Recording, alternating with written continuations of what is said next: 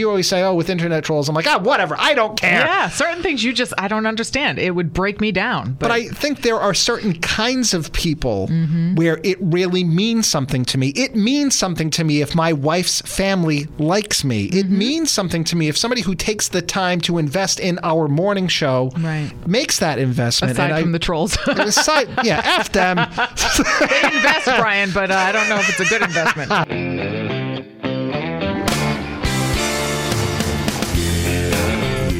Well, it is an anniversary of sorts. This is episode 52 of Coping on the Couch with Courtney and Brian, which Wow. means it is our year anniversary. It is. And the end of season one, with season two ready to start next week. so, congratulations, Courtney Kelly. Oh, thank you. I survived a year with Brian.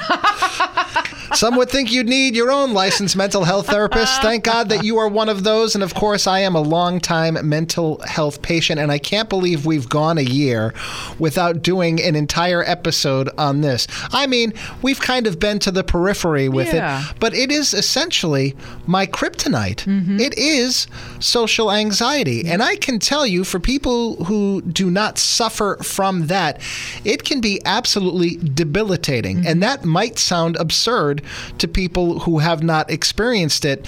And I guess I would say the best way that I can describe it is in terms of what it feels like. Mm-hmm. Let's just say you haven't had it treated and you have to walk into a situation where it starts hitting you. The kind of work that you have to do to get yourself through it, I would compare it to an extremely vigorous workout. You know you're mm-hmm. going to get your butt kicked at the gym and you start getting that knot in your stomach because you know you're in for a rough day and it takes maximum effort. It is exhausting. And by the time it's through, a lot of people say, Oh, I feel better after the workout. Problem is, after social anxiety, you really don't feel better. You feel relieved that it's over, mm-hmm. but then you're playing it in your head. What did I do wrong? How did I come off the wrong way? And that's really what social anxiety is. It is the fear of humiliating yourself. It mm-hmm. is the fear of not living up to expectations. And as we've said with many things, I think its origins are rooted in childhood. Mm-hmm. And unintentionally, my parents, they saw that I was a shy kid and they would start hammering me. And they thought the solution was to just throw me into the fire a lot of get you times. out there, yeah. And they had very high expectations about me in a lot of different areas. And when things would go wrong, I would hear about it.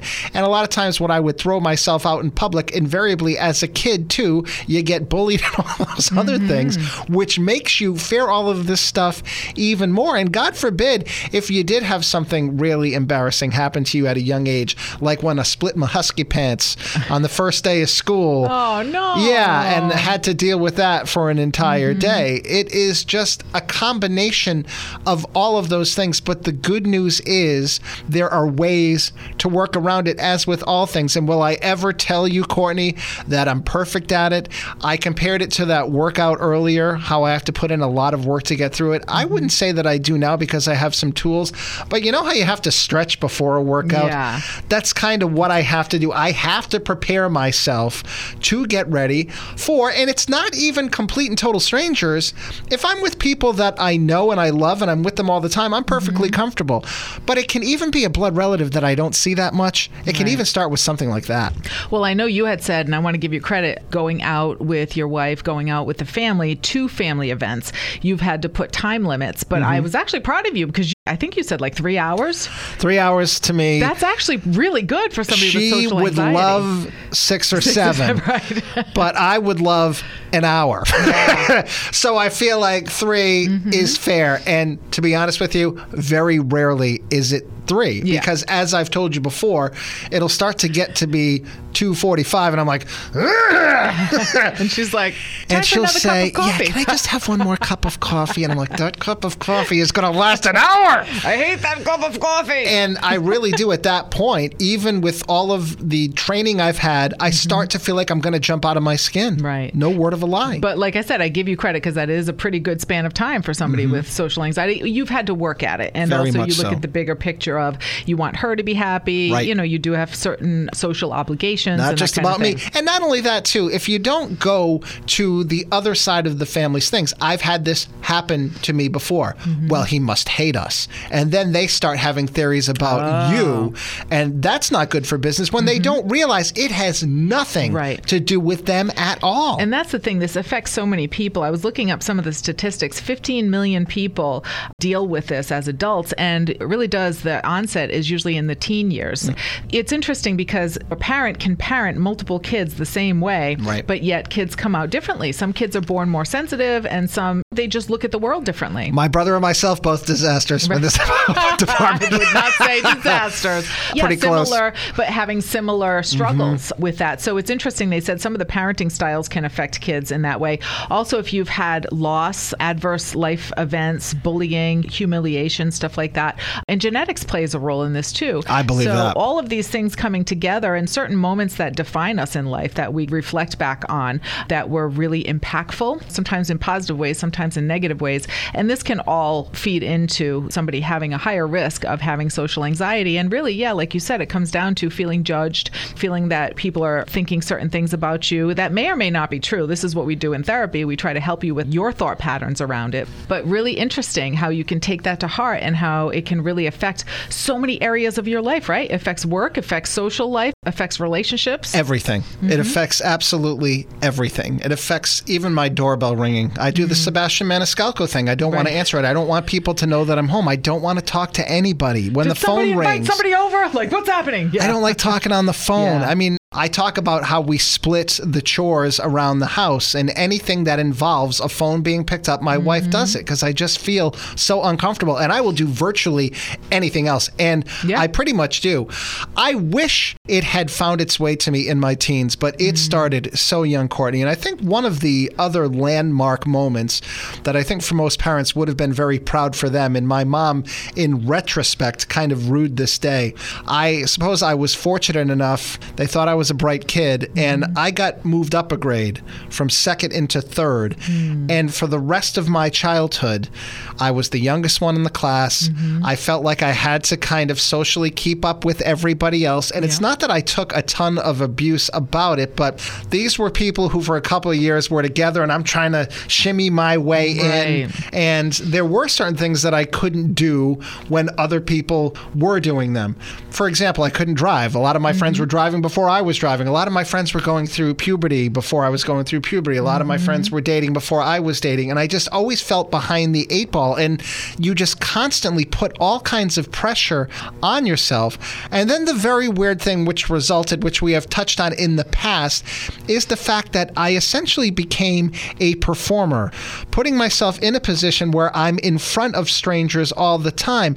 And a lot of times we talk about how that's easier because there's a distance, there's an audience that's away from you, you're mm-hmm. talking, they're not, you're in control of the situation. However, we work at a radio station, we have to make public appearances, and to this day, that still is difficult for me. And especially because there are certain comedic expectations that mm-hmm. people have of me. I also don't want people to catch me in a bad moment. I told you a story, I think, a couple of months ago that my wife and I had just come from the gym. We looked disgusting. We were trying to figure out something for dinner. We were fighting about it in a supermarket. And I look up, and there's a horrified mom and a young daughter with their eyes as wide as dinner plates. And like, excuse me, we hate to interrupt you, but we're big fans of your show. And for the rest of the day, I was mortified because I thought, oh my God, they had this image of who I am and how I am and all of these other things. And here I am looking like crap. I'm yelling at my wife over the stupidest thing in the world. dinner.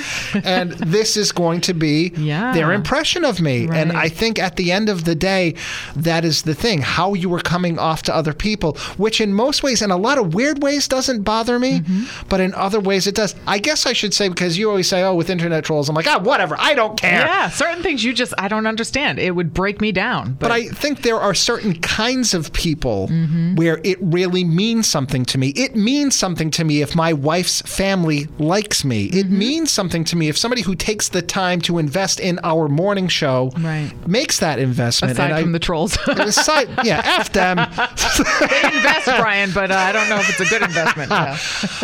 But yeah, I mean, even just friends, I've talked about making wedding toasts, the pressure that I put on myself with that. Anytime that I walk outside of my door, I can feel that Yeah. pit in my stomach. And that's the thing. It's a lot about the expectation that you have and the story you're telling yourself and these beliefs. And that's the stuff that we, in counseling, and I'm sure in therapy that you've been in, those are the things that we kind of shine a light on. Like, where is this coming from? What's this belief? Maybe these are unrealistic expectations to mm-hmm. have that 24 7. You're Right. going to be presentable and you're going to be in perfect form all the time.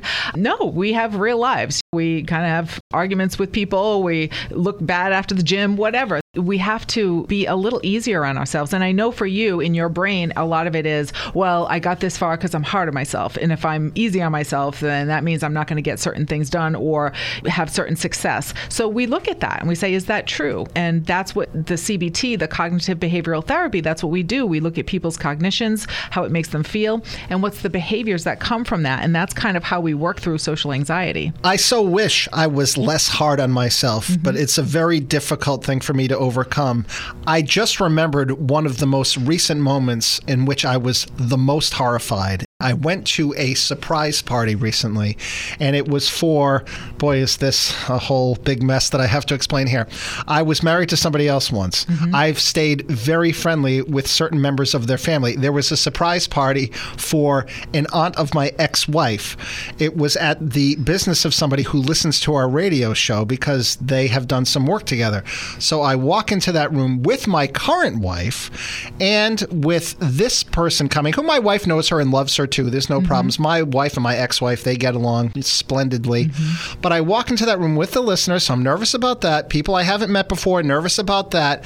I turn the corner. There is another aunt of my ex wife and her husband who I haven't seen in years. So as I turn that corner, they have never met my wife. And I remembered the aunt's name, but I couldn't remember the name of the husband, which mm-hmm. would have been such a bad look. Now in a position where I can't introduce my current wife, who they have not met, to the two of them because I don't want to look like a big giant dummy. You can already understand Yeah. the level of anxiety. I literally had to just kind of fumble around, talk about something else, go walk away and talk to somebody else, praying to the universe, please let me remember this person's name. Thank God I did. Then I had to pull my wife over because I knew she was getting mad that I didn't introduce her. And I said, I can't introduce you right now. I can't remember his name. And that would look so bad. I knew this guy for 15 years. That's all I could think of. When the night was over and I finally did go over and say, oh, this is, and everyone Yeah. Mm-hmm. else seemed to be fine, I beat myself up over that Right. one for days. And the thing is, you're 50, Brian. You're going to forget some things. I'm 50 years old. And I, I can kick.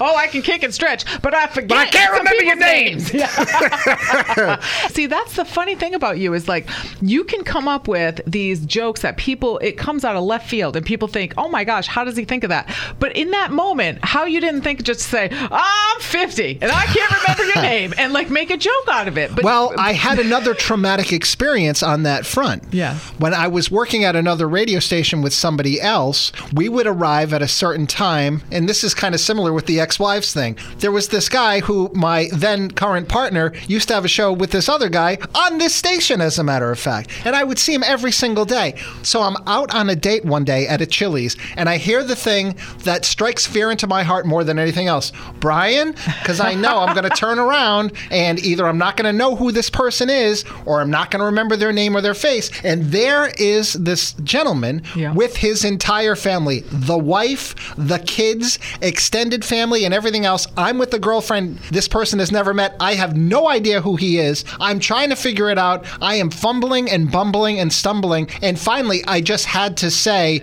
I Yeah. don't know who you are. And he said, I'm the guy that you see every morning when you walk into work who co hosted with your current host, who you have known for a couple of years. Now, the thing was, it was out of context. We're always very tired when we first walk into mm-hmm. work. He was a little bit more dressed up. He was with his family. He never let me live it down in a good natured way. Yeah. Every time I would see him after that, I'd be like, Hi, I don't know if we've ever met. I'm like, All right, douchebag, I know. That's I know. funny though. That is funny though. But I was so horrified. And even my girlfriend at the time was like, wow, that was really Yeah, bad. yeah.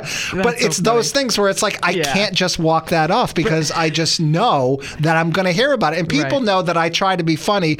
So they try to give me the business about stuff like that. Usually I don't care if people make fun of me, but that one kind of hits my kinda- Achilles heel because it's playing into all of the problems and the issues that I have. Well, because you're so self conscious about certain things and you're so conscious to try to be 110% at everything. So, Mm-hmm. with that, yes. But it's one of those moments in life where it's just precious. It's like, oh my gosh, how did that even happen? And I've had some of those too. So, I can relate to that where you're just mortified and horrified. And people, even one of my bad ones where our mutual friend Jeff had said, I can't wait to tell people this story. They're not going to believe you did that. You know, stuff like that where you're like, oh my gosh. But then I think, okay, it was entertainment value for someone. But yeah, it's amazing getting back to like how you cope with this. It's so important to figure out ways to cope. And I think using your humor to help you cope with some of this stuff and saying, I'm not going to be perfect. I'm going to fall on my face sometimes. And that's the way it is. And I can't prevent it all the time because the risk of developing, and you know this, depression mm-hmm. from social anxiety is so high. Also, a lot of people develop issues with alcohol because what does alcohol do? It tries Oh, to take Courtney. off some of the edge so that you can be more social and feel a little more comfortable. I'll say two things. Humor is the ultimate defense mechanism for me. I've made a career out of it, Mm-hmm. Yeah. so thanks, mom and dad.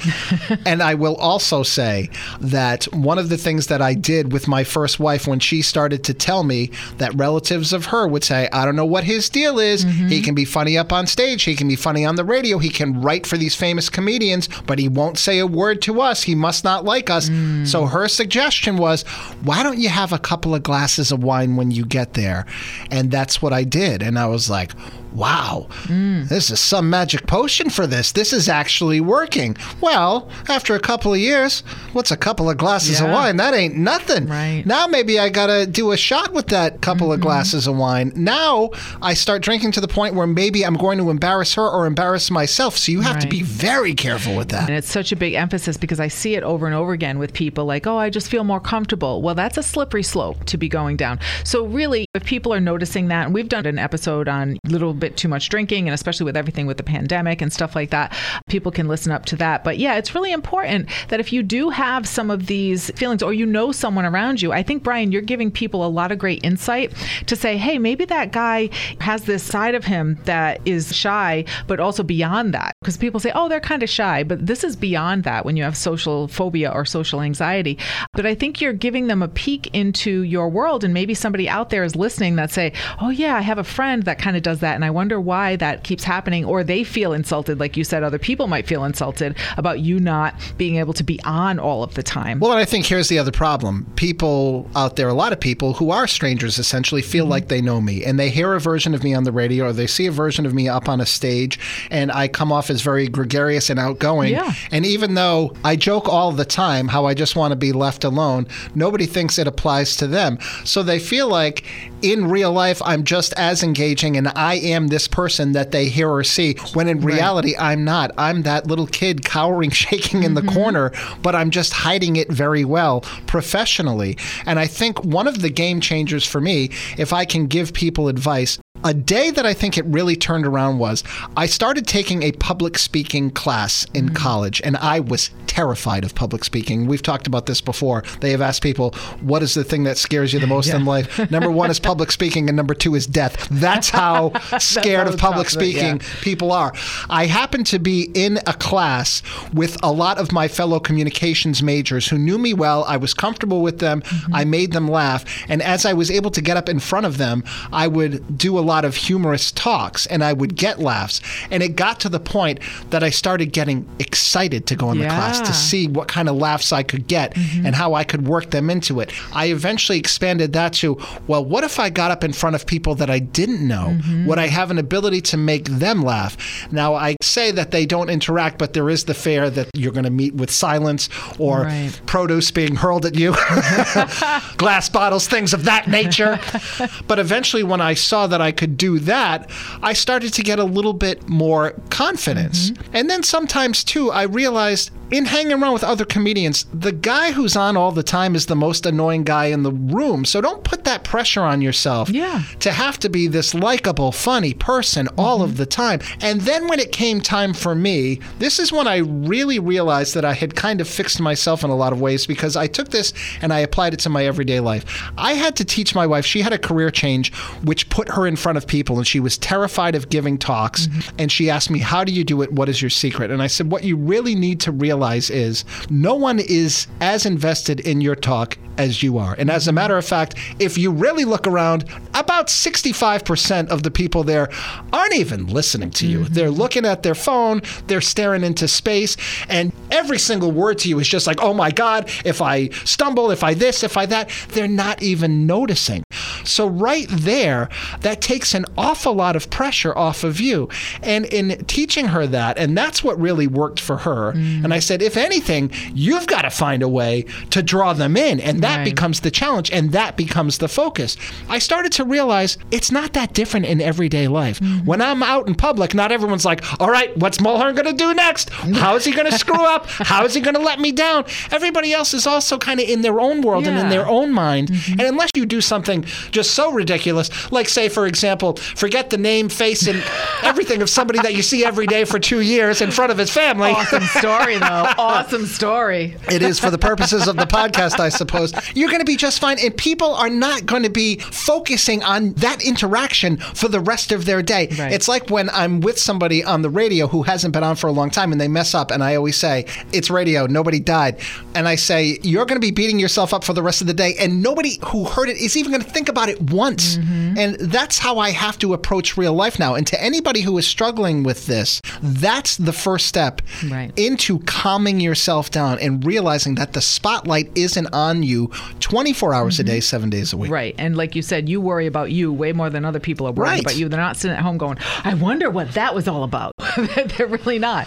It's very interesting. And you point out a good thing. I was going to say a couple of the coping is taking some of those small challenges. And that's what you did when you took the class. Mm-hmm. And then from there, you were like, okay, if I can do it in front of people that know me and I feel more confident, can I now do something in front of people who don't Expand know it. me and expand that and really reframe the stress? So that was stressful to get up there. But what you did was you reframed it into excitement. Like, how do I make Mm-hmm. them laugh? And for me, when I get up in front of people and I get really nervous, I try to take it off of me and I try to think about what is it that they need. I'm just kind of the instrument that it's just You're a vessel, through. Courtney. Yes, it's not about me. And when I can do that, I stop saying, "Oh my God, what are they going to say about my hair? And how do I look at that?" And blah, blah, blah, blah. Or I just get up there and go, "Oh my gosh, I'm so nervous. What's up?" I will just throw it out there, and that helps me a lot to be able to cut through some of that stuff. But really, yeah, taking those challenges, avoiding the negative coping and doing the positive coping, do some of the relaxation. And like you said, challenging those negative thoughts. Are they really true? They really won't hold up. Once you shine a light on those negative thoughts, you really start to see that maybe I'm just taking this way too seriously and I'm beating myself up way too much. Well, I think one thing that set me back too was a piece of comedic advice that I had received from none other than Jay Leno. And this has to do with being a public figure. I'm quasi that, mm-hmm. and also being somebody funny. And if you meet a complete stranger who is a fan of you, he always talks about the rule of 10 that if somebody has a good experience with you, they're going to tell 10 people, what a nice guy that Brian Mulhern is, how funny and endearing he was, what a great mm. experience. And then those 10 people might tell another 10 people. But if they catch you on a bad day and they have a really bad experience with you, they're going to tell 10 people, and those people are going to tell another 10 people. And when I get into that mindset, Yeah. that's when I start going down the wrong mm-hmm. rabbit hole. But what I needed to realize is I have to set my expectations in a reasonable place when it comes to something like that. I mm-hmm. don't have to put on the ultimate show. I don't have to have the best possible day in front of that person. I just need to be polite and kind, mm-hmm. and that's enough. And if you can lessen the amount of pressure that you're putting on yourself in some way, you're going to make it a lot easier on yourself. And I say this all the time too to people who I've just met, some of my biggest heroes in my life, and they're like, What did you do? What did you say? And I say, Nothing. Mm. I did nothing. And you know why? Because if they remember you, it's usually a bad thing. So, what I'm trying to tell you is don't try too hard. Whether you're meeting somebody that you respect or somebody is meeting you and they have an expectation, don't feel like you have to give them that 140% show. Lower your expectations and pressures in that way, and you're going to feel a lot better about it. Because that's really that is very pressure filled when you feel like all the time you have to be perfect and on and Mm-hmm. oh my gosh. But yeah, a little bit of sense of humor with it, having some fun with it. I think that's the thing that really moves it forward. If you see somebody and you make a joke about it, like, oh, I guess you're watching us discuss our little dinner problem here, whatever, like making a joke about whatever the issue is that's going on, making light of it, that can really help and break some of that tension. And as with anything when it comes to mental health issues, to those of you who do not struggle with this, lucky you, first of all, mm-hmm. and I'm glad that you don't. But if you have somebody in your life who does, do not minimize it. Do mm-hmm. not tell them it's silly. Do not tell them to grow a pair. All of these other things. Right. You're not helping. There are two areas in my life where I literally have to work because I'm hardwired this way, and that is to work around my social anxiety and to work around my negativity. I had a bad day yesterday. In the middle of it, I had to say to Courtney, Courtney, I'm being a jackass. I'm sorry. I need to stop doing this. And that takes effort. And a lot of mm-hmm. times when I'm negative, people just think that I do it just to do it. I'm not doing it just to do it. I'm doing it because it's who I am. Am I proud of it? No. It takes some effort, and I'm not going to be perfect all the time. And I have to be able to forgive myself mm-hmm. and also alert other people and apologize when mm-hmm. I know that I'm doing the wrong thing when it comes to social anxiety, when it comes to negativity. But don't tell me that you can't stand me because I'm so negative. That's like saying, I can't stand you because you breathe.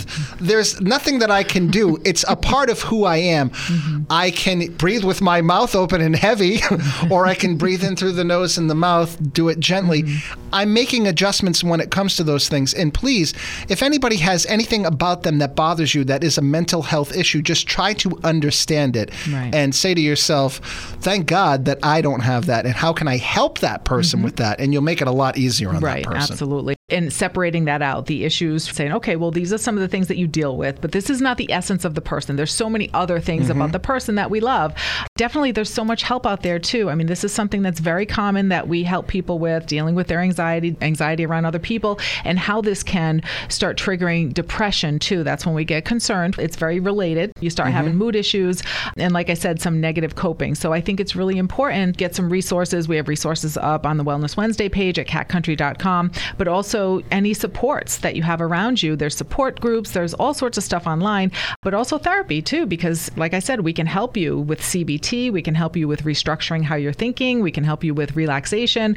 There's all sorts of techniques that can make your life so much easier. And off of the therapy thing, talk about it. I can even mm-hmm. say in doing this today that I feel as if a huge burden has come off of me to be able to explain it to other people, to hope that maybe I have enlightened somebody, mm-hmm. to hope that maybe I've opened some eyes and that somebody might say, okay, here's what I need to do to better myself. And one of the coping things that you sent was try to do a good deed for somebody. Yes. Force yourself into that. And this is kind of an offshoot of that Right, that's right. going to make you feel like I have used this thing about me, this imperfection for good Mm-hmm. Right. in some way. to be in service to others Right. for that. And so that does actually really help to feel more connected because that's the ultimate thing. Some people need a ton of friends, and like Carla, she might need a lot more socialization than you. Yeah. I love how you frame it in that way. People addict. well, Um, no, I'm the ultimate recluse. She's Yeah. addicted to people. It's true. It's somehow we have to find that balance. It's funny though, through the pandemic, of course, the introverts were doing a lot better and the extroverts were Mm-hmm. like, ah!